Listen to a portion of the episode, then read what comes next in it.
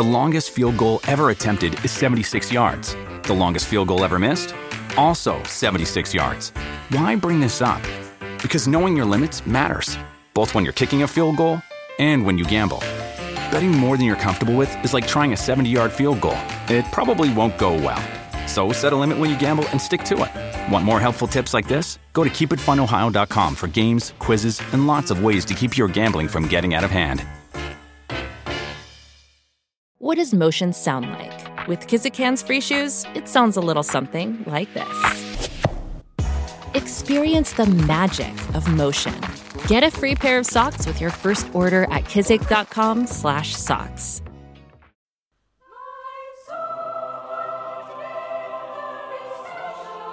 Welcome to Miss Pamela's Pajama Party, a Pantheon podcast.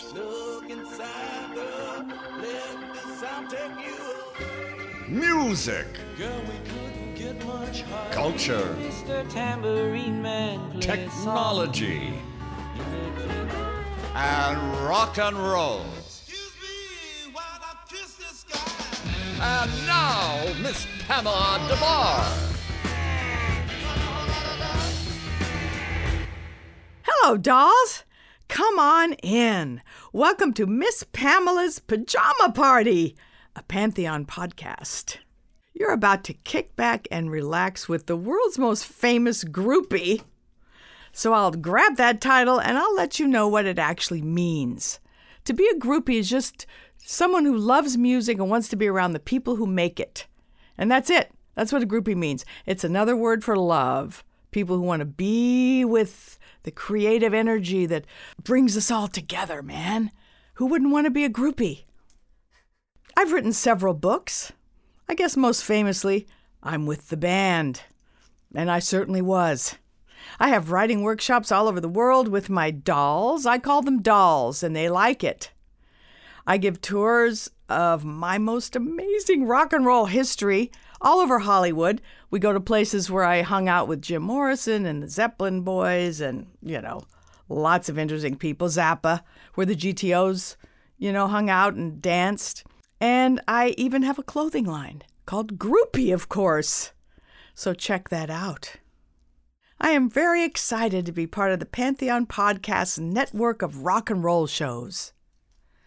Just a little bit of news here. You can find all the Pantheon shows now on Spotify, radio.com, and most recently, Pandora. In fact, if you search, you can find us on about 40 different podcast distribution platforms these days. We are growing and growing and growing. All of us here at Pantheon love telling the stories about the great moments of rock and roll in a variety of manners. There's something for everyone. So many shows for you, so many flavors to choose from. Mm-mm-mm. Find it all online at pantheonpodcasts.com or wherever you find great podcasts. Expect new announcements here at the top of every new Miss Pamela's Pajama Party show. Finally, and this is the one that matters the most to us, if you enjoy what we do here, then please head over to pantheonpodcast.com and then share a show with a friend. Thank you.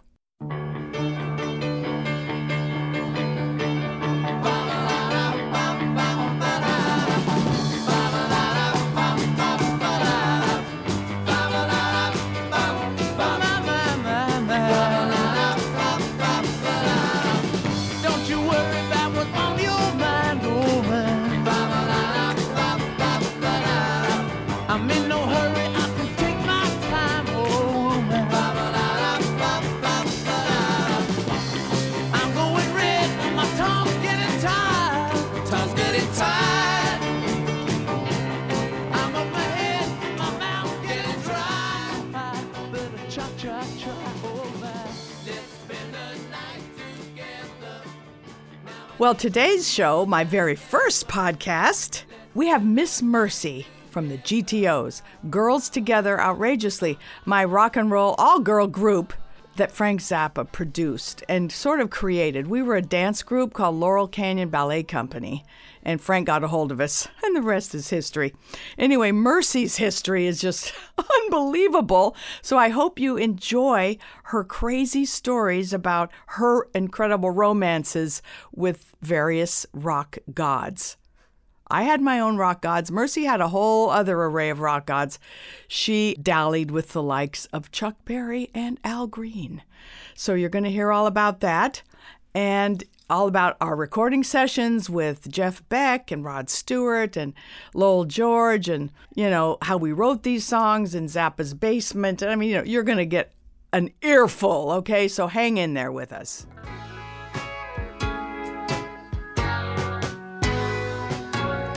Kick off your shoes and sit right down. Loosen up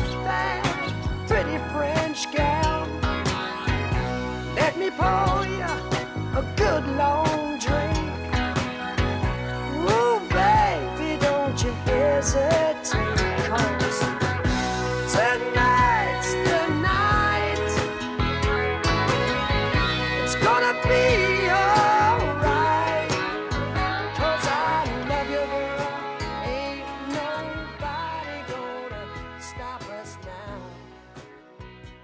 there. My name is Pamela Des Barres, and I am long considered the world's most famous groupie.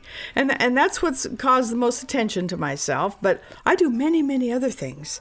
Um, I am a writer. I've written five books, and I'm writing a sixth right now called Blinded by the Light Sex, God, and Rock and Roll. So I'm going to go out on the limb with Shirley MacLaine and topple the whole tree because, you know, people are not going to believe the spiritual shit that's happened to me. But today, I have a very special guest.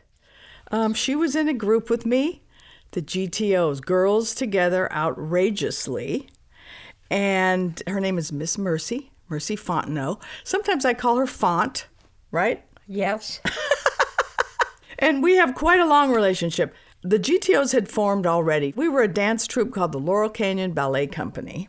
And we were dancing with all kinds of local bands Love, um, I don't know, Iron Butterfly, uh, Three Dog Night, people like that. And um, there were five of us. And Frank Zappa, we were dancing with the mothers. One of the girls was the governess, Miss Christine. Actually, we got the Miss from Tiny Tim. He always called women Miss. But there were five of us, and Miss Mercy from San Francisco. And Frank, we were having a group meeting about the GTOs, Girls Together Outrageously. He had changed our name from Laurel Canyon Ballet Company to the GTOs. And Mercy walked. Now this is uh, this is controversial, Mercy, because I believe I met her the day she arrived at the log cabin where Frank Zappa lived with his wife Gail and baby daughter Moon, that Miss Christine was the governess for. But she thinks we met a different time. But I I'm going to read from my book, my first book, I'm with the band, about how I recall meeting Miss Mercy the first time. Okay? All right. Now, Mr. Bernardo, I'm going to read about, he was a BTO. We danced with a group of boys called BTOs, mostly gay, bisexual boys, beautiful young boys, and we danced all over town with them. So that's who Mr. Bernardo is. When the, And it was my story. boyfriend, by the way. Yes, it was your boyfriend. It was Lucy's boyfriend. It was Did you ever bo- have sex with him? Yes. Oh, okay. That's good. How was it? Boring. Oh, shoot. Okay. Mr. Bernardo, why did everybody, why was he so coveted then? Because he's so gorgeous to look at. Yes, he was gorgeous to look at. Okay. Mr. Bernardo disappeared from Miss Lucy one night, and we heard the very next day that he'd been seen in San Francisco with Mercy Fontenot. Lucy was crushed because Bernardo and Mercy had been on the very first cover of Rolling Stone together, which had created some inexplicable bond between them, right? Sixth cover. Sixth. The sixth cover. Yes. Did I say first? Yes. Really? you did. Wer- weren't you on the first cover too? No, I was on the sixth cover. Oh, okay. And that was in Golden Gate Park. And Janis Joplin was on that cover. Okay. Okay. All right. Um, okay. He dared to flee the auditorium while we danced our partially nude butts off with a new local group, Three Dog Night. He hadn't even waited for us to take our curtsies, and here we were two days later watching Lucy sulk. Very heavy tragedy sulking on the rock steps of the log cabin. So the fact is, Mercy, you and Lucy were vying for Bernardo at that time? W- were you in, in- I, I had to run down competition. you have to realize I, I ran away uh, from Haight Ashbury because I was under arrest with the juvenile authorities. That's why I ended down here. And I actually went to, went to the cheetah and I read in another part of your book that you have in your diary that the first time that you saw me, I was dancing and I had this purse that looked like a raccoon. And this is what you had said. You you need to look up but, but did- earlier. Did, I meet you then? No. You saw me. It was enough to scare you then. We were always commi- commiserating heartily with each other, and that's what we were doing when the foliage dramatically parted and Bernardo appeared, arm in arm with Mercy Fontenot. Conversation ceased, and we were staring at a plump version of Theda Bara, wrapped in layers and layers of torn That's rags. at the cheetah. No, this is when you walked in the door. Well, you- this is how I, you have this is how. I I, about you. remember meeting you. I think you were. Ah, an exotic bag girl with raccoon eye makeup that dusted down both cheeks and looked like she had twisted two hunks of coal round and round on her eyelids. Well, that's true. Is that accurate? Okay, well, good. that's pretty accurate. Her lipstick was a red seeping slash. I knew it was kind of like it is today, and both earlobes had It is not like and, that. and had been split down the middle by the weight of too many dangerous earrings dangling too far down. She was carrying a beat up satchel that had once been an alligator. so not a where did he get. Cinderella? So where did he get Cinderella was with me. The seams of the of the of the satchel were bursting open, shedding gaudy garments with each step of her black patent leather pumps. But Cinderella was it looked as if there. she had come to stay. It was frightening. Okay. Okay, Got that so- part. But, so- but where'd Cinderella come from? So I don't remember how. I'm but it trying to tell very you she soon- was with us. It was very soon after that that Cinderella joined the band too. And the reason he said Frank pointed at you when you walked through the door with Bernardo, not Cinderella, and said, "There is your new GTO." And why was I there? You know why I was there? Yeah, to I- score some speed with his darn nanny.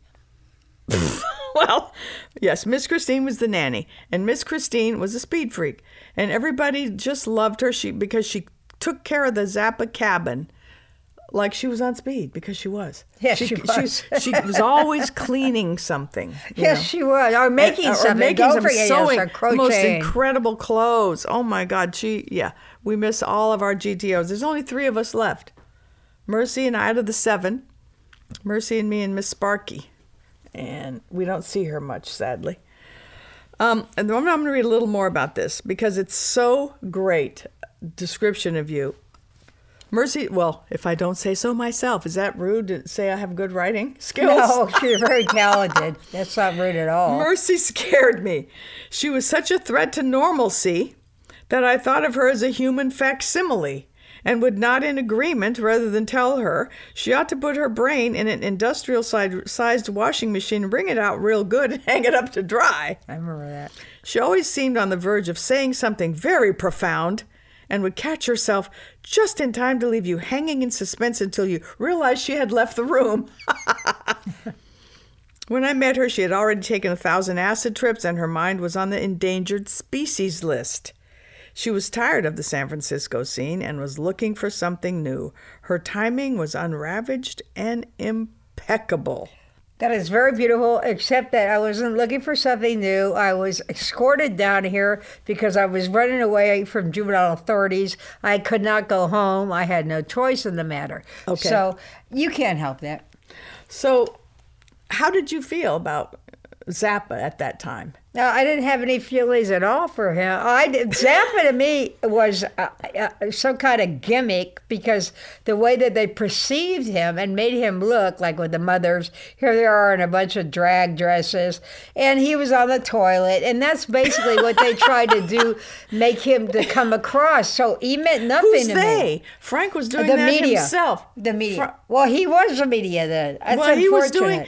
That was his image. You know, he was trying to. Yeah, but that image to me is not not a very uh, uh, prolific or Oh, or, or appetizing or, or some, somebody I wanted to hang out with. he, he was trying to to get into the the scene and, and the music world and be recognized by doing that bullshit but his real you know love was his actual music you know that I understand it, but I didn't know that when I all I knew was what the media uh, had said Right. about him. So when I get up there, I go, oh, "Okay, big deal. I'm at Frank Zappa's house," you know. And then after I got hired by him and I started to watch him, I intently became aware of what a genius I was around. He loved Okay. R&B. He started in El Monte. Yep, he yep, loved yep. classical music. I met Zubin, Zubin Mehta at his house, and he would he was totally into soul music and totally just. Uh, besides that, I think his biggest dream was to, and I think he did it,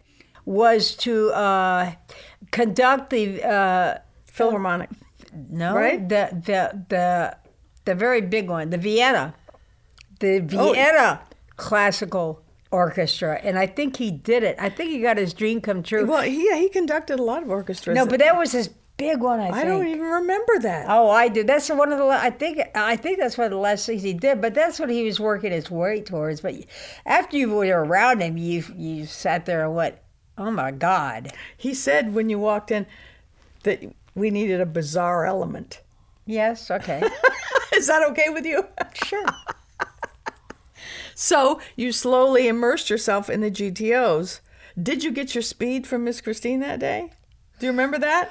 I'm sure we went out somewhere and tried. You know, it was Yeah. not easy to get speed in LA. It was easy in San Francisco, where I came from. I was already a speed freak. It was difficult here. Yeah.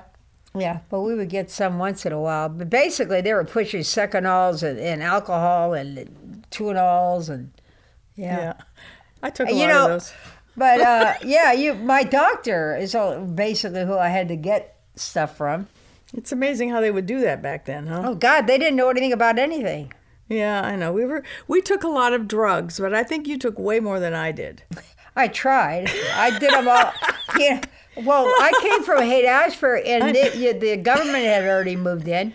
Yeah. And they were loading every, and the mob, which is part of the government. Okay, all I'm going to say is that the mob, which had pushed the beatniks out when I first started, I was in, Beatnikville in North Beach, moved over to uh, Panhandle Park because they had so many tourists and the mob had moved in that they needed to get out of there. They did not like attention, beatniks, city lights and, and, and Ginsberg and all those people. So they got a cheap place where the rent was cheap called the Blue Unicorn they opened, which was across from Panhandle Park. And that's where all the beatniks were. So I started with them. And that's in Haight Ashbury Were you a groupie yet? was I group I'd already chased the Stones in, in '64. Yes, Right. But didn't you hadn't you already had some liaisons with various rock stars No, at I had point? a liaison, my first liaison with a beatnik. Oh, yeah, but what about the guy, the British rock star you slept with real early on? Who? Oh, wait a minute. Weren't you chasing? You no. What was the first band you chased? Beau They were- Brummels, and they Beau were not Brit- Brummels. they were not British. They Oh, were, I thought they were They were Tom Don. No, they're trying to be British. They were Tom Donahue started FM radio. What a with uh, Sly Stone up in San Francisco with uh, KSOL or KDIA. But but you chased after them. Well, I thought they were cute. Did you ever get a hold of any of them? No, I was fourteen. Oh, okay. Well, hey, look what happened after our era. Those all those girls were thirteen and fourteen. Yeah, but not during my era. The first sex I had was at 15 with a beatnik. but I Okay. actually did chase the Stones and followed them at the night that Keith got electrocuted in Sacramento pit. They were playing with Patty LaBelle and the Blue Bells, and then he got electrocuted, and we followed the car. And he got out of one car, the Stones, took Keith away, and then um, uh, we followed him to the little bungalows that we're in, and Mick was pacing up and down because he was freaked out about Keith. And um, I, we we actually ended up in the room with Brian Jones and Charlie Watts, who got locked out. And we were he, Brian was going through his suitcase. That's before I ever felt like jumping on anybody. Okay. All right. Well, so what what is a groupie as, as far as you're concerned? Or, and, and do you consider yourself a groupie? That's what- we're, we're, we're often called the GTO's group of groupies. I know, but that's Which ridiculous. really I don't go true. after groups. I go back uh, after s- single people in groups. Well, okay, but we spent a lot of time hanging with groups, Yes, we did. didn't we? Well, I mean, that's obviously where the word groupie comes from, and people say it's a, a you know a pretty Derogatory. ne- really derogatory, negative, horror type term, which is bullshit. Because remember when we would sit around with the Jeff Beck group with Rod Stewart and Listen, Nicky they had to Hopkins come and all over that? my. They had no money. They had to hitchhike. I hitchhiked with Rod Stewart to go get his stuff at the Glass Farmhouse. They didn't have any money. I They- know we we used to hitchhike with these bands. You know, these British bands would come to town, and it's true they didn't have any money, although they were staying at Chateau Marmont. Well, my, but they had nothing to eat. We stayed at the Chateau Marmont and visited, hung out with them a lot, and they made us watch soccer. Do you remember that? No, well, at least they didn't make us watch porn. We had to sit around and watch soccer I don't with this remember band. that. That was probably Rod. That was Rod. That was the whole band. I remember.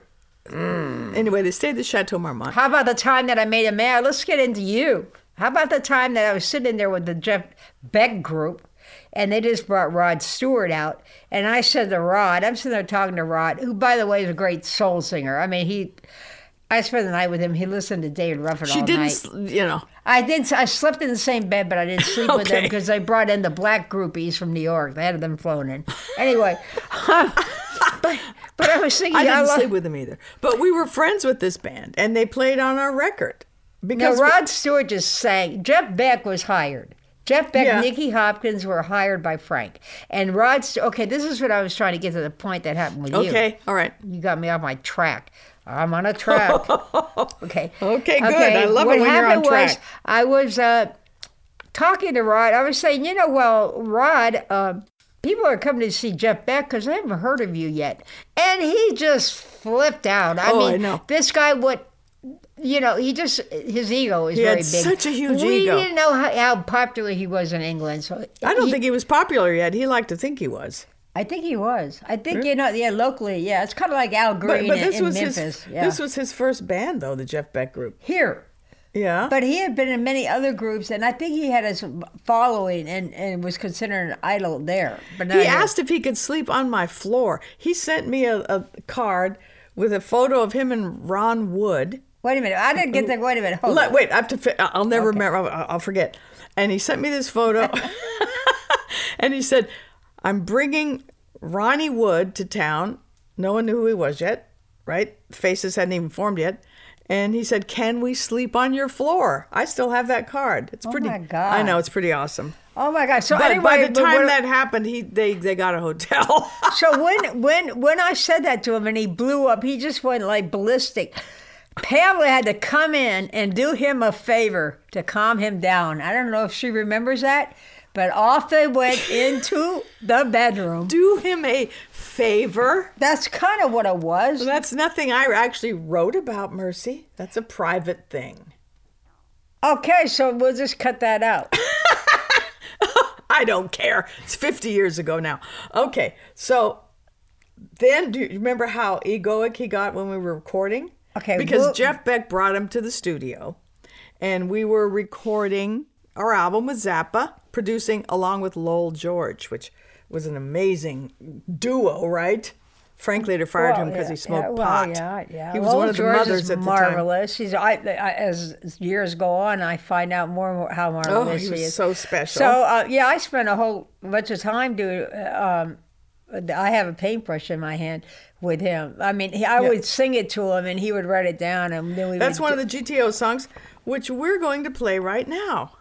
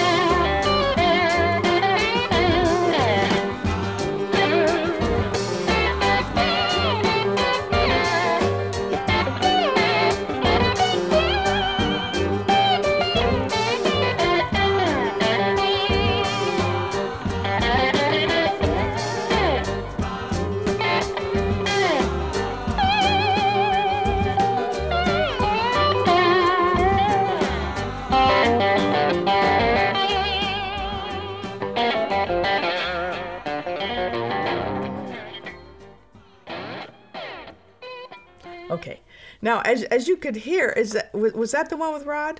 No. Okay. Then I, I did shock treatment. So Okay. I did that about Keith Richards. I was sitting outside of Sunset Sound and I was thinking about Keith because he's so cute. And I wrote shock treatment, but I had more lyrics for when I was in the studio. I oh, started to right. sing it and I did the intro with Nicky Hopkins on Celeste doing the intro. And I had just said to Frank, he had had. Uh, you've been using Jeff on Captain's Fat Theresa Shoes. It's a great song. song no, on Eureka Beefheart. Springs garbage later lady, which is one of the worst things I've ever heard in my life. Oh, but come anyway. on. Anyway, and I said, could you just kind of use this guy? He's kind of like one of the greatest guitar players in the world. He said, well, what do you want to use him on, Mercy? And I said, well, it's your song maybe? And I said, yeah, let's do that.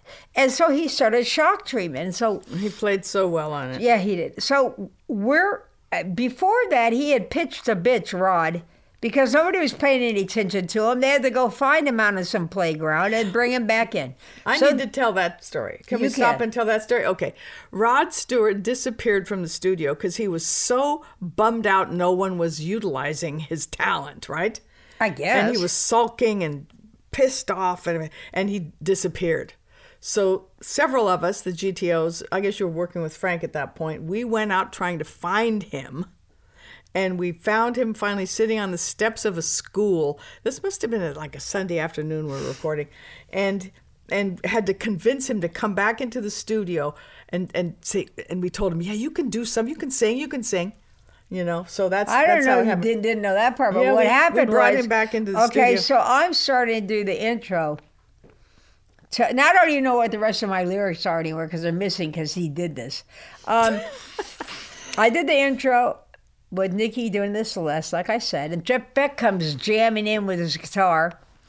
And I I did the intro, and then they start do the girls in the background are going chalk treatment, or let me go. After I did the intro, and all of a sudden, Rod starts singing "Shock Treatment" or "Let Me Go," Yeah, and, and ad libbing this whole song that I had wrote. And I said, you know what, just let this guy sing because he's really good. I had never really heard him. No, I didn't know. we hadn't. So now we're gonna hear a little bit of that song with Rod.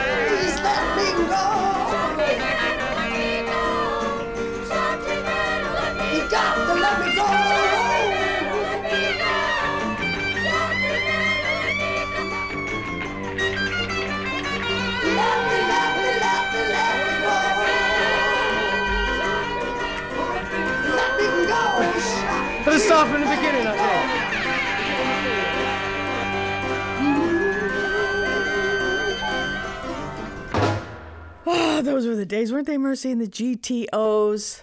Did you consider yourself outrageous? My life was just my life. I started in Haight Ashbury. I was always outrageous. Yes. You know what we should do now while we're still on the GTOs topic?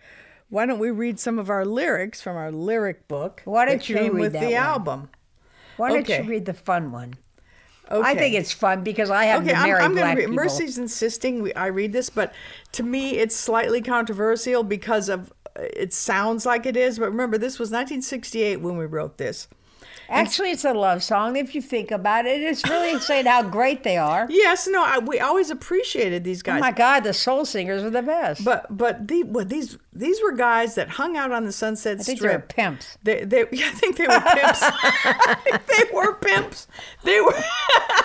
they dressed real flashy. These black guys, and they had these incredible hairdos that came into a perfect point. They, they were called conks. I didn't even know Conch, that. yes, know Wow. Well, to me, it looked like an ice cream cone. To me and Sparky, it looked like the way an ice cream cone was shaped. So that's what this song is about.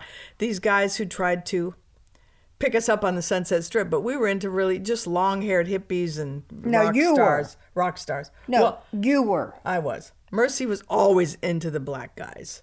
Okay, we're going to get into that. All right, I'm just going to read this. This is called Wouldn't It Be Sad If There Were No Cones? Now, that's the name, that's why the word cone is, you know, it only means the gosh darn hairdo shaped like an ice cream cone. Okay. All right. Wouldn't it be sad if there were no cones? No, not ice cream cones. Cones are soul brothers with processed points at the tips of their foreheads. Some wear lime green phosphorescent imitation leather jackets and pants. Others are fairly normal formal, excepting those flood ankles on their bright orange slacks. That's a flashy outfit, Minnie Mama. Hey now, hey now, hey now, I could kiss your thigh. These are words they actually spoke to us. They said, Hey now, hey now, I could kiss your thigh. How great is that? It warranted a song. They stand in front of the Wiggy a Go Go, slapping their chins. Yeah, Mama. That's what they did. we really respect them for their confidence. It's too bad everyone can't be co- as confident as a cone. They're great losers. They were always actually quite sweet about it. You know, they tried really hard. Do the skate, shingling, boogaloo. Come on with me, darling, and we'll spin some fine platters, baby. Sparky and I spoke this song, by the way. They, a lot of them were spoken word because a couple of the girls got arrested and busted and thrown in jail. It was juvie, though, right? No. 'Cause you're I, underage? no, no, I got thrown in jail. By this time, I'm 19. Okay, Mercy was in jail. Christine got arrested, and her parents took her back to San Pedro. And so Sparky and I, Frank gave up the record. He said, Nope, we're not going to do this, you know, because he was so anti drug. A lot of people think Frank Zappa was on acid. He was completely anti drug. So he broke the group up, stopped paying us our salary. It was really great. Thanks, Mercy. And um, so Sparky and I had to Wait, go wait, in. you give some credit to Christine and live with him, okay? I know. I give her the same credit. But Frank changed his mind and later brought Sparky and I in to read the lyrics of the songs we were going to record. So that's what this is. Oh, Cones, you send us with your fantastic lines. What's your favorite form of recreation, darling? Hey now, hey now, hey now, I could kiss your thigh. Say, Snow White, can I give you a ride in my out of sight metal flake Bonneville? Hey, darling, you come with me, woman, to my righteous pad in L.A. and we can booze it up and have some fine lovin'. hey no, hey no, hey no, I could kiss your thigh. I guess that is sort of a. It's not a, tribute. negative thing. It's, not- actually a tribute because you're a- saying that they have lots of confidence and that that you know they're not, they're not sore losers and everything in there is actually a positive statement. I really admired them, and you know, I we we loved them so much. How about wrote this song. champagne? Remember champagne? Champagne. Champagne, Yes. one of the most beautiful pimps, most great outfits, and I took him to the uh, Alice Cooper's coming out party. Oh, that's uh, that's one of my bullet points. Let's talk about that party. Okay? Alice Cooper was signed to Zappa's label. Okay, let, let me tell you how that happened. Uh, Miss Christine was seeing Alice Cooper, aka Vince Furnier, and um, they were a brand new band from Arizona. And she had got had a big crush on him. They were falling in love and everything. And Frank had just gotten his label. GTOs were signed to, and he was looking for bands. So uh, Christine asked Frank, could she bring the Alice Cooper band to audition to see if he would sign them. And he said, okay, sure, have them come on over here about 8 o'clock tomorrow. And rubes that they were, they showed up at 8 a.m. at Frank Zappa's house.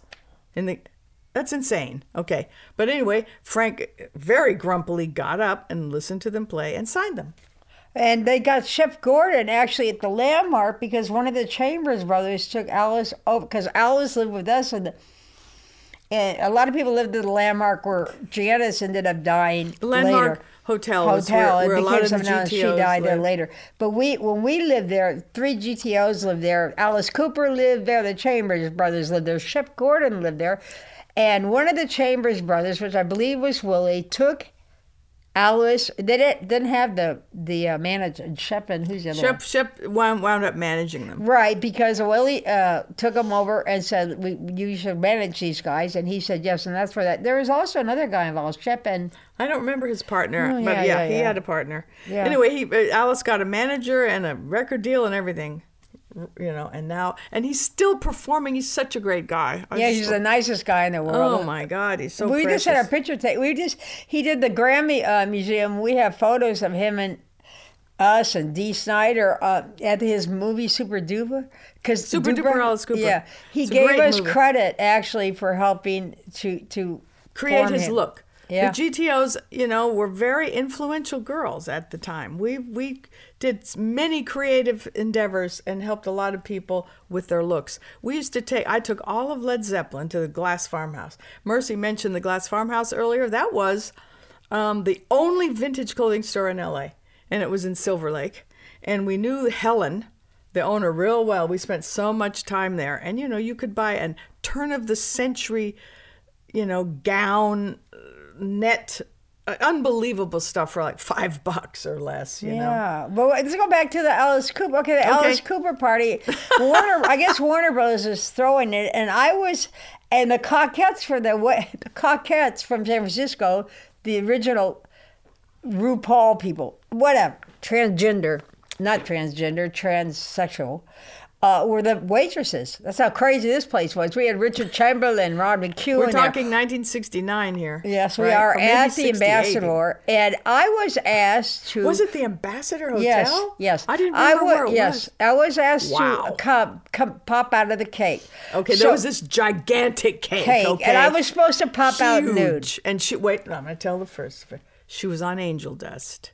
No, but you don't know what happened when I was on Angel Dust. They said Uh, to me, Bobby Kennedy died in here. And that just Oh. set me off. That's Oh. what happened. I kept my clothes on. That's what happened. They shouldn't have said that to me. And I, when I popped out of the cake, I was You shouldn't have been on angel dust. Okay. No, I had to do. I loved Angel Dust. Anyway, I had to do something, so I threw all the cake. I had, threw the cake at the audience when I popped out. Mercy popped out of this cake. You were supposed to be topless, but you wouldn't do it. No, I kept my Moroccan robe on. I know, but Frank wanted her to be topless. But she leapt out of this cake, and she wasn't supposed to take big hunks of it and throw it at the audience. And I did it. I hit Rod McKuen in the face. He thanked me later and when I was You know- in, in a paper and Yeah, and it- she was in the paper coming out of the cake with these Oh, big yeah, I blobs the of Times. cake on her hands, and and she was just hurling it. That was not part of the program. I have that picture. And um, um, uh, the Times put it in the next day. My mother saw it. And also, Champagne, the guy that I have brought there, in his suit was actually featured in the that. You In know, as a- story? No, As in the, in date? photo. In the Oh. photo. Yeah. Oh, you have to show In me. I don't remember photo. I don't have that well. photo. I wish Oh. I did. Okay. He- Well, anyway, she threw a cake at everyone, and I Not at everybody, but just different. well, I didn't whoever know what was I in her was way. doing. I was freaked out. Bobby remember- Kennedy. I was in the pantry when they put me in the cake. I'm sorry, Mercy. That was awful. you know, Richard Chamberlain was there. Do you remember Yes. that? God, I love Richard Chamberlain so much. I had such a crush on him. I didn't know he was gay. I know. no one knew. cares? No, I mean, no do one I knew care? he was gay No. then. But anyway, um, but but he was getting a kick out of it. I know because a lot of people came to that that party thinking Alice Cooper was a debutante, a girl that was Right, that right, it was right. supposed to be her coming out party, you know. And so they were really surprised about. Remember TV Mama? Yes, This how could I forget her? Huge black lady Lady, stripper Right. was called TV Mama. Right, I she remember. had TVs all over the stage with her. They were on. I don't remember that, but I sure remember her. Uh, yeah, and she she stripped. It was amazing. And then Alice Alice Cooper played, of course. It was a very fun party. But another thing I remember that night, Mercy, since she was very very high on angel dust, Brian Jones had recently passed away, and she loved him so much, and she. We're backstage waiting for the whole show to begin, and she got down on her knees and demanded. She, for some reason, Brian Jones came to her mind. She and she demanded that he appear before her. Do you remember this? Well, you probably don't. You're on No. Angel Dust. She said, Brian Jones, appear before me. I love you, Brian. And went on and on. And just at that moment, some poor blonde kid walked in the door. Oh, I know you with remember that. bangs, with bangs, blonde bangs. And she crawled over to him and latched onto his legs and wouldn't let go. I don't remember you that. thought he was Brian Jones. Oh God, I kind of remember half of it, but I don't remember all of it. Oh, that was great. We have some really good memories, don't we? Yeah, we have a lot of them. Yeah.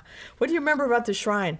You know, we only did about four or five gigs, and um, one of them, our biggest one, was at the Shrine Auditorium. It was really good. We rehearsed very at the Lindy Opera House for we that. rehearsed we and had rehearsed. it down perfectly. We did, Except what happened is we had two friends and Gram Parsons and Chris Hillman that decided to come pick her up and take us for a ride in the, the car with Gram. And they gave us a hit of pot and it was so strong that when I walked when we walked back into the shrine, I saw Christine at the top of the stairs and she's yelling, If you fuck this up, I'll kill you. But you know, we didn't we, didn't we screw didn't fuck anything it up. up. We were It- perfect. it's a miracle that we didn't screw anything up because we were so high. You know, I now I've, I've stopped smoking pot a long time ago. But So. Gram Parsons had a very dear friend of ours, Flying Burrito Brothers. He had money, so he had the best drugs of anybody, right? I don't. Uh, well, um, We're, we're, we're going to do a whole show about Gram one day, Mercy and I. But he that he picked he came to first of all the fact that Chris and Gram came to our gig was because we'd been to every one of their gigs. And it was such a thrill. I remember when the curtains parted. You know how certain things are like a photograph. The curtains parted and they were standing there in our backstage. I mean, it was just so thrilling. But Gram said you want to take a ride around the shrine. and he got Mercy and I so high before, right before we went on. right before, but it you know didn't hurt us No, it didn't hurt us. I think it came off great. because we had done that. We had done the rehearsal so much that it was like embedded in us. I Yeah. don't think anything could have uh, thrown us up. Once we got into it, once you're on stage, you get into a whole other mode. It's a it's a whole other. yeah, You're not- Yeah, no. yeah. We, I think we did great, and I, I saw people out there filming, and we still haven't gotten the footage, which I would love. Uh, we have a few shots that actually somebody threw away in a garbage can. Yeah. And our this guy that represent that kind of represents us, Steve uh, Stephen Crane. That, oh yeah. Well, uh, he, he he does our Facebook page. Right, actually got a hold of these photos of us at the shrine. They were thrown in a garbage can, which is bizarre. I wonder how he got those. Somebody sent them to him. They said we found this in a garbage can. Another way Mercy and I bonded, because you know it took me a little while to you know understand her. Um, did you like me right away? Oh, well, what's not to like about you? Well, well, thank you. Um, but we bonded uh, of our like our, our same taste in music. Right. Well, some of them. yeah. Some of them. Well, I mean, I, I appreciated all the music that you loved, um, but we bonded over Gram, of course. Yes. The other GTOs wouldn't go hear Gram Parsons and the Burritos play, but Mercy and I sometimes, you know, we were the only people in the audience at the Palomino. You know, a handful of other people, but we were the only people dancing. That's for sure. Many We times. all at all the burrito Yeah. flying burrito, brothers um, sessions, and it's really amazing. Well, that's right. We got to go to those sessions too. But we're going to talk about Gram uh, on another uh, show. Um, and Dylan, We bonded on Bob Dylan. Well, we still love we him, Bob worship Dylan, we worship him. And why do you love Dylan so much? because he wrote my life. He wrote my life too. There you have it. He And we both met him, and we both he- both of us met him at different times. She had a better chance than I did, but I still had a door open, and she had a door open, and we both closed it in his face. We did. Well, he, he was going out with a friend of mine, and, and I don't do that. I mean, I wanted to because he, he was interested. In fact, you know, as long as we're both not dead, I still have hope for Dylan. But I hear he got, just got married again. What's another He's black married woman? many, to another black woman. He's been God, married many, many times. Oh my God. He has many children. He had told me to come back and see him, and I never did it. I, I just wouldn't do it. And he had offered her, I don't know what he, Yes, he said he wanted to write with me. And he took my phone he- number. yeah. He took my phone number and called me, and I wasn't home. And, you know, my assistant at the time just didn't care. I, I called from the gym, and I said, Did anybody call me today? And she said, No. Uh, Oh, wait. Yeah, Bob Dylan called. That's how it happened. I went, What? she was kind of like an indie. You know what I mean? She was an indie trigger. Uh, uh, She didn't care about Dylan. okay, what else shall we discuss? Tell me about your love for soul music. My love for soul music. I love soul music. I love the roots music. I, I'm from like Florida, Texas, uh, any place there's a racetrack. My father was a gambler. He was a. Uh, we lived next to a racetrack, so I was all over the place in the United States where the roots music was coming from, including country, including soul music. And there was also Wolfman Jack who did border radio out of here that was doing that, what is it, 20, 100,000 watts of out of, off the shore, whatever he was doing. so I became in love with, I mean, I just love soul music. To me, it caught me. And so I went and traced, I started going after soul people and uh, I went after the Bar-Kays. I, I went after, and by bo- going after the Bar-Kays, who I would then end up working for, but before that, I traced him to Memphis, and then in that 1970, bad timing, very bad timing for one thing. Martin Luther King had just been killed there. And it didn't even dawn on me. I was staying at the Lawn, uh, Lorraine Motel. That's where Teenie Hodges, the great guitarist for Al Green, put me. That's who he ended up hanging with, Teenie Hodges, and he took us over to Royal Studios, and we, they took me over to this stucco house, and they said, "This is our new lead singer. His name's Al Green. He's going to be really big." And uh, I thought this is a straight-looking dude because I'm like used to the Bar-Kays and all these freaks. And he said, Well, would you like to stay with me? And I said, No, not really. But when we went back to the studio and he started singing, I went, uh, Well, I might change my mind on this one. but then he got, uh, anyway, so I got to see all those sessions with Al Green before every, he had a hit, a local hit. This is what I'm talking about, like with Rod Stewart. Mm-hmm. And local hits in like England with Rod Stewart. But in Memphis, Al had uh, Can't Get Next to You, a remake of uh, the Temptation song, which was a big hit. And we were riding around in cars and going to see how the sales are going and doing all that. And it was, it was real big. And everybody knew who Al Green was there, but nobody knew it outside. And we, I would have to get out. We went to certain places and I would have to get out of car, I mean, duck down in cars so we couldn't be seen. We went to this one. Because she cl- was white. Yes. We went to this one, co- they would kill you. Uh, we went to this one uh, club where they all met. And Elvis owned it. And I can't think of the name of it. Oh, what was the name of that club? It's not Hernando's Hideaway. I thought it was, but it's not. Um, uh, he told me, Teenie told me again. And Steve Cropper and all the sax people and all the royal people, anybody, Donald Duck Dunn, Booker T, anybody you could think, Isaac Hayes, anybody you could think of that was doing that music were all hanging there. And I was hanging with Al Green. And we were going to some la- a black lady's house and smoking pot and everything. Then after that, when I tried to call him, he had another girl staying there. And later she, I don't know if that's the one that blew her brains out. uh, or supposedly blew her brains out that ended her his career because Is that the one with the grits? yes, She there poured was hot grits in his pants. supposedly apparently. Yep. supposedly she she this is not all this is all media um she supposedly he would marry her through hot girl. he was at the top actually when he was at the very top i wrote him a letter and when he got to la i hooked up with him Oh, you got to tell that story. This is one of the best stories of, of musician groupie stories in the history of the world. Can I tell it? okay And and and then you can chime in if I get it wrong. Okay. He sent you a letter, or you sent him a letter? s- I wrote him a really good letter. I, yeah, when I write, I can write. yeah, she's a good writer too. And he called me up and he said, "Did you really write that letter?" And and I said, "Yeah." Did And- he remember you from Memphis? Of course. Oh, he did. Oh, you, well, you're He had asked me to stay with him. I mean, I said no. But uh, Okay. so he goes, Well, when I come in town, and at this time he's number one. He's playing uh, Disneyland, he's playing the uh, Coliseum. He called me one time. I'm going with my. I thought it was the Forum. Wasn't he? playing No, the Forum? he, he played the Forum. That's when I got a hold of him. Oh, he tried oh, okay. Disneyland, but Okay. it didn't work. Okay. And um, um, I was going with uh, dating Shuggie who I was really in love with.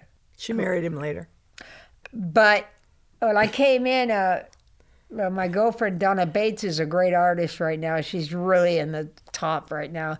Who I kn- always knew was a great artist. She owned this place called the Wilton Hilton that's really famous, actually infamous, throughout history, throughout rock and roll history. Why? Why? Because people live. The people who've lived there. Uh, the Screamers, Blondie, everybody Oh, oh. that started. Well, that's supposedly where punk rock started. But okay, so anyway, Al Green. So I come in with Shuggie, and she he's with Fayne Pridgon.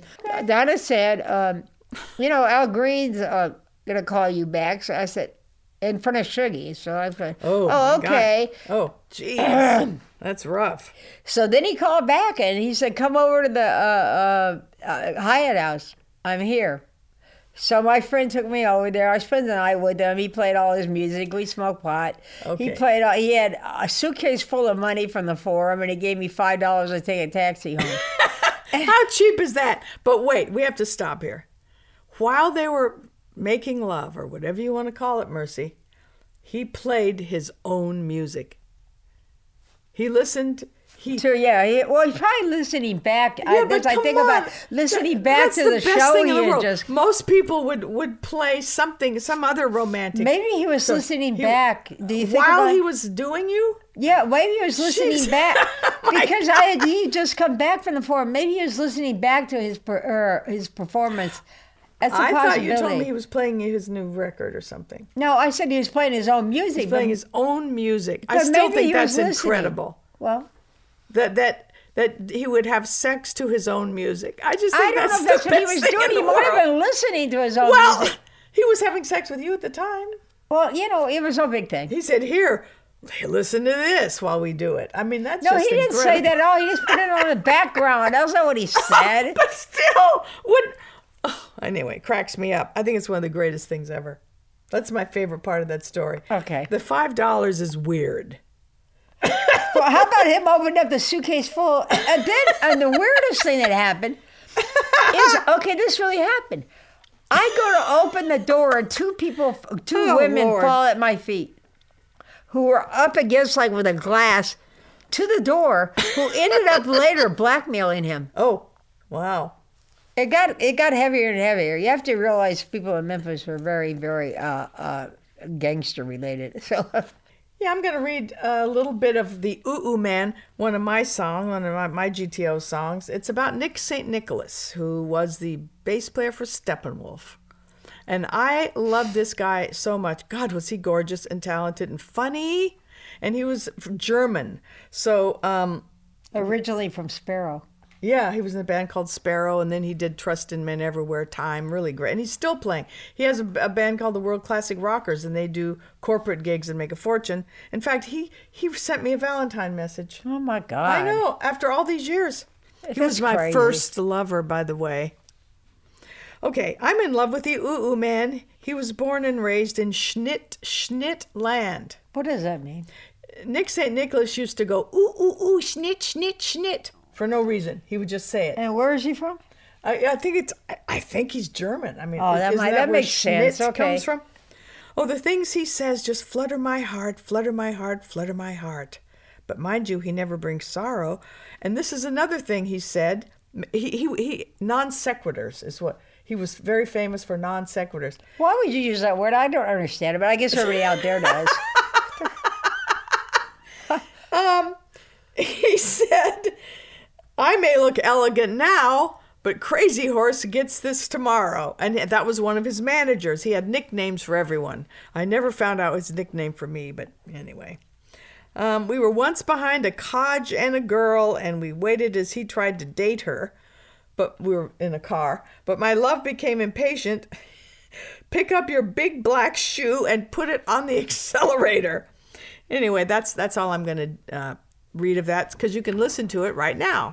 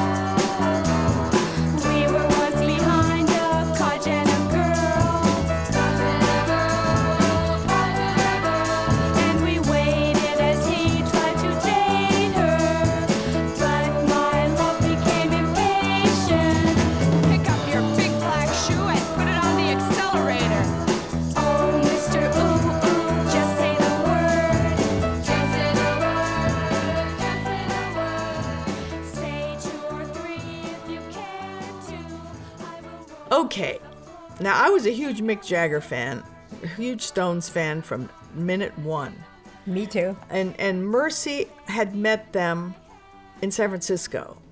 No, Sacramento. Oh, was it Sacramento? That was when he got Keith got electrocuted. Oh, okay.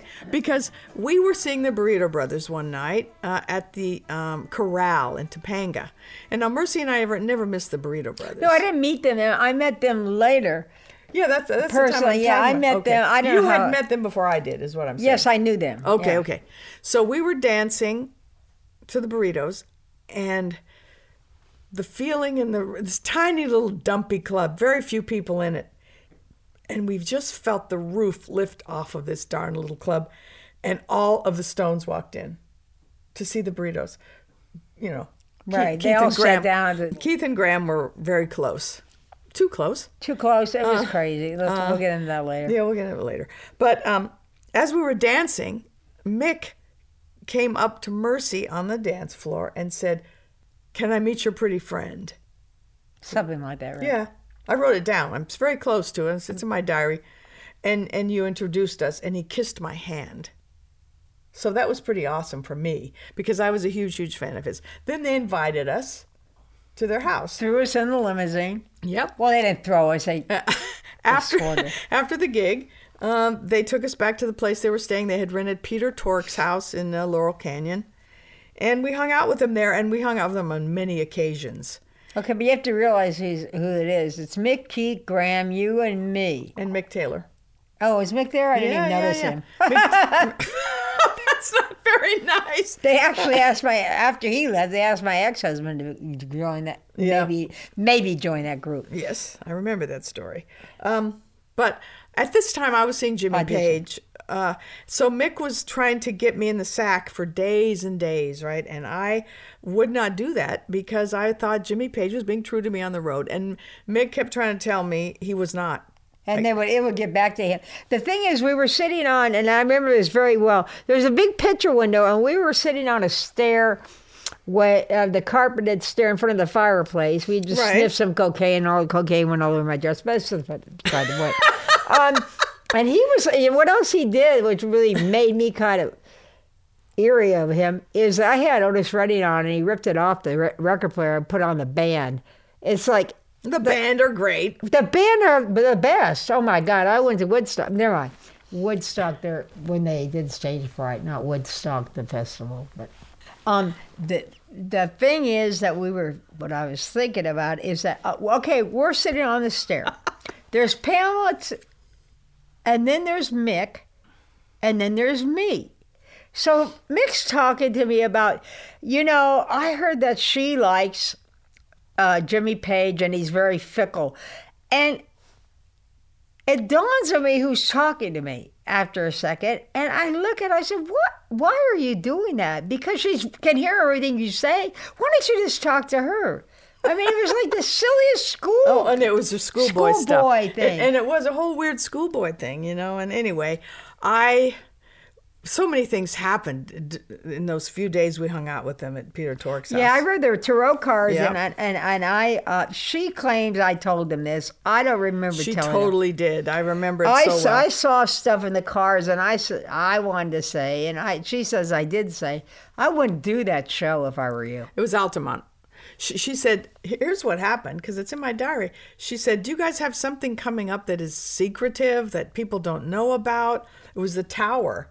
You got the towers. Is there fun? And, and Keith said, Well, we're going to do this gig at Altamont, this free gig. And you said, I wouldn't do it. The cards say not to do it. I guess And, that's and, so. and he said, We have to do it. It's already all planned. And they were all excited about it, jumping all over the place. I, that's why I kind of said, like, God, should I say something to them? I mean, Yeah. they they think it's the greatest thing on the planet that they're going to do. I know. It was very. They thought it was a big thrill of their Mercy lives. was And then she ended up at his hotel with him, motel with him, a hotel. It was hotel. a very fancy She- hotel. and he was a mess. I mean, yeah. he was totally a mess. He said Uh, he was talking about quitting the Stones, and he said it's over, it's over. He saw the guy get knifed, right? It was was he knifed? He was knifed, right? he was knifed. Meredith yeah. Hunter. Yeah, God mercy, very good memory.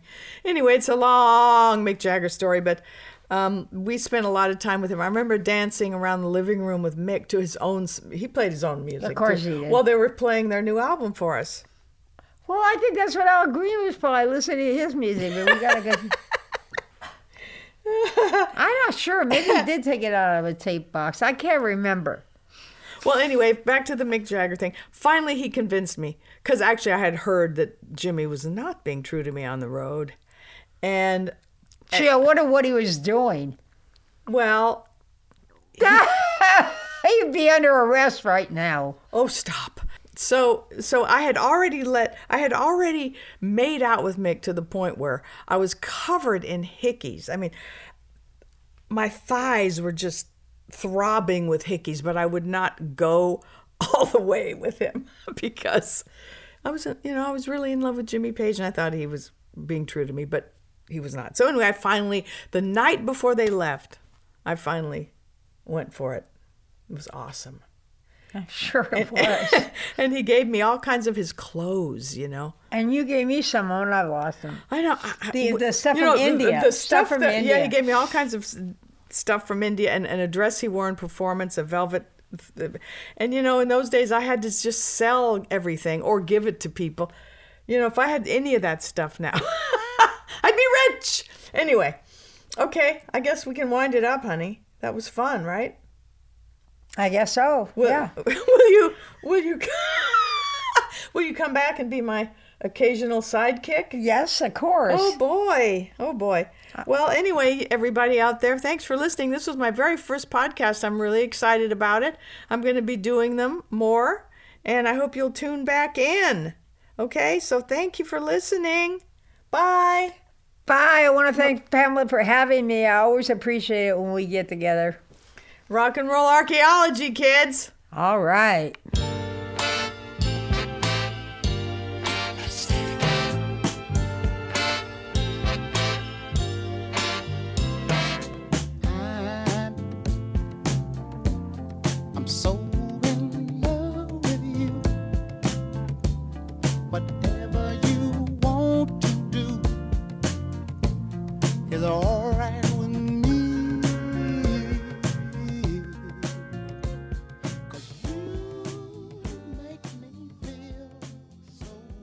Wow, wasn't that amazing to listen to Mercy's stories and the way she tells them? Nobody can tell a story like Mercy because no one has been through anything like what she's been through. And you've just heard just the tip of the old iceberg, baby, because she's coming back. She's going to be like a oftentimes sidekick on this show because there's so much more to say and we know each other so well and you know just love each other like crazy. We're sisters in soul and she is about to actually drop her own book. She's in the middle of working on a book finally with Lindsay Parker, her co writer, and it is going to be something that you will have to read. So I just want to thank Mercy for being here today, and I love her very much. In fact, I'm going to have all kinds of interesting people coming up. All my favorites I'm going to eventually get on this show. My next show should have my girlfriend Cece Benhoff. She is an amazing singer. I have gigs in my backyard a lot, and she has performed there a couple of times, and people just cannot even believe it. They line up to buy her CDs. Uh, She, she's so unique. There's really no singer or songwriter that I've heard anything like her. So you're going to dig her. She's coming up. And I'm going to have my friend Simon Petty, uh, who used to be in Minibar, one of my favorite British bands. In fact, I did their record release party in my yard. I have gigs in my yard, and you'll all have to come sometime. So thank you so much for listening. I hope you keep listening. And I'm going to give you little bits of words of wisdom every time I do a show. And here's what I have to say today. Don't dress for your age, okay? Don't even think about wearing clothes that somebody thinks should fit your age group. I will never do that. I dress as flamboyantly and wildly and colorfully as I ever want. I put sequins all over my face. You know what I'm saying? Fly! Do it! Anyway, thank you so much for listening. And until the next time, I am Miss Pamela, and you've been listening to my pajama party. Put your pajamas on next time you tune in, okay? And keep up with all I do at PamelaDesBarres.com. And you can interact with me on Instagram at the Pamela Des Barres. Bye bye.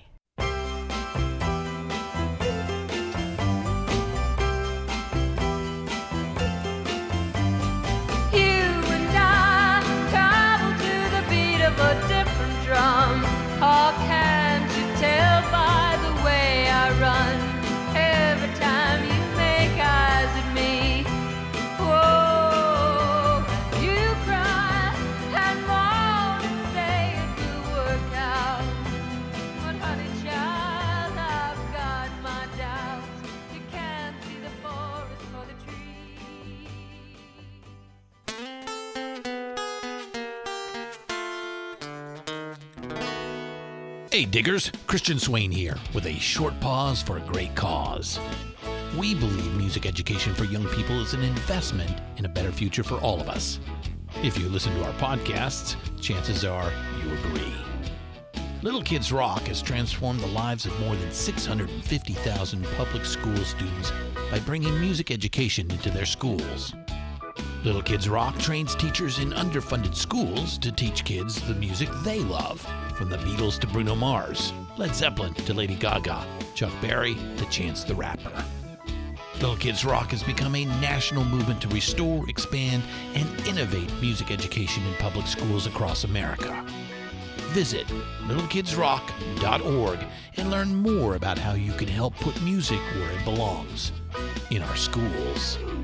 Thank you, and let's keep up the rockin' right into the next generation.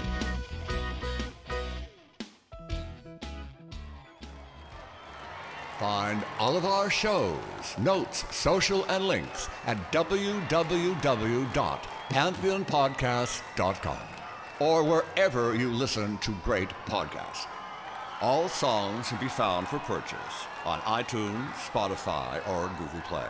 Please purchase these great and important tracks. Find us on Facebook at the RNRAP. We are on Instagram at RNR Archaeology. Tweet us at RNR Archaeology. It's NFL draft season, and that means it's time to start thinking about fantasy football.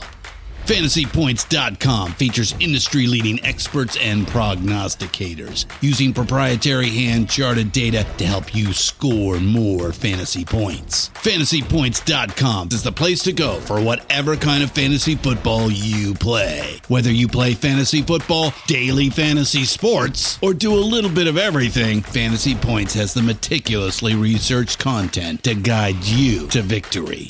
And why wait for the fall? Fantasy Points also covers the new spring football league, the UFL. Join the guru, John Hansen, Scott Barrett, Joe Dolan, and other massive names in the fantasy football universe with an exclusive offer. Use code Pantheon for 15% off any fantasy points package, including the all in package, with access to every article, tool, and data nugget that Fantasy Points has to offer. That's fantasypoints.com and code Pantheon for 15% off at Fantasy Points. Fantasypoints.com, code Pantheon. Score more fantasy points.